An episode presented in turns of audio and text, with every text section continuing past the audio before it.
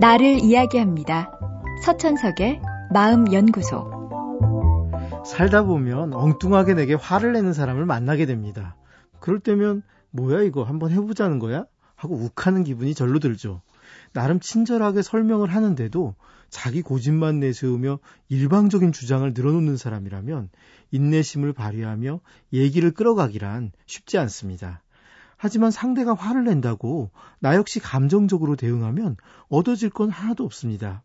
예를 들어 식당에 온 손님 한 분이 이 고기는 왜 이렇게 질긴 거예요? 도저히 먹을 수가 없어요 하고 불평을 합니다. 이럴 때 어떻게 대응해야 할까요? 흔히 하는 방법은 둘 중 하나입니다. 첫 번째는 이유를 설명하는 겁니다. 이 요리에 사용된 고기는 원래 좀 질긴 부위입니다.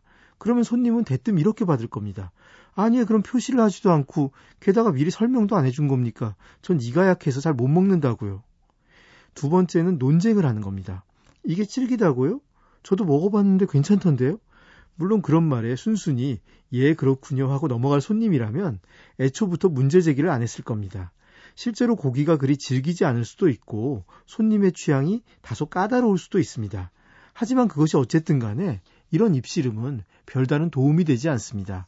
손님은 고기가 질기다는 말을 했지만 그 말에 담겨 있는 가장 중요한 메시지는 기분이 상했다는 겁니다.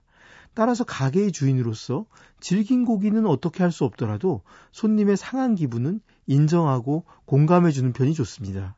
인간이란 자기의 감정이 정당하다는 것을 인정받기 위해선 어떤 수고도 감수하는 경향이 있으니까요.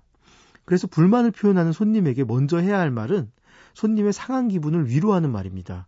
아, 모처럼 나오신 건데 기분이 많이 상하셨겠습니다. 제가 어떻게 도와드릴까요? 이런 말만으로도 어느 정도 위로를 받아 화를 멈추는 사람도 많습니다.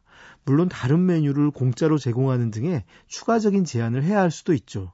하지만 손님과 다투고 안 좋게 끝내기보단 손해를 보더라도 상대를 만족시키고 스스로 아, 난 좋은 식당의 주인이야 하고 자부심을 느끼며 하루를 마무리하는 편이 더 나을 겁니다.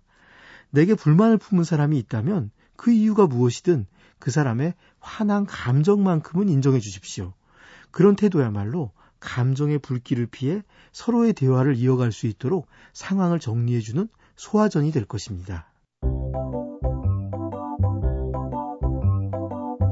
서천석의 마음연구소. 지금까지 정신건강의학과 전문의 서천석이었습니다.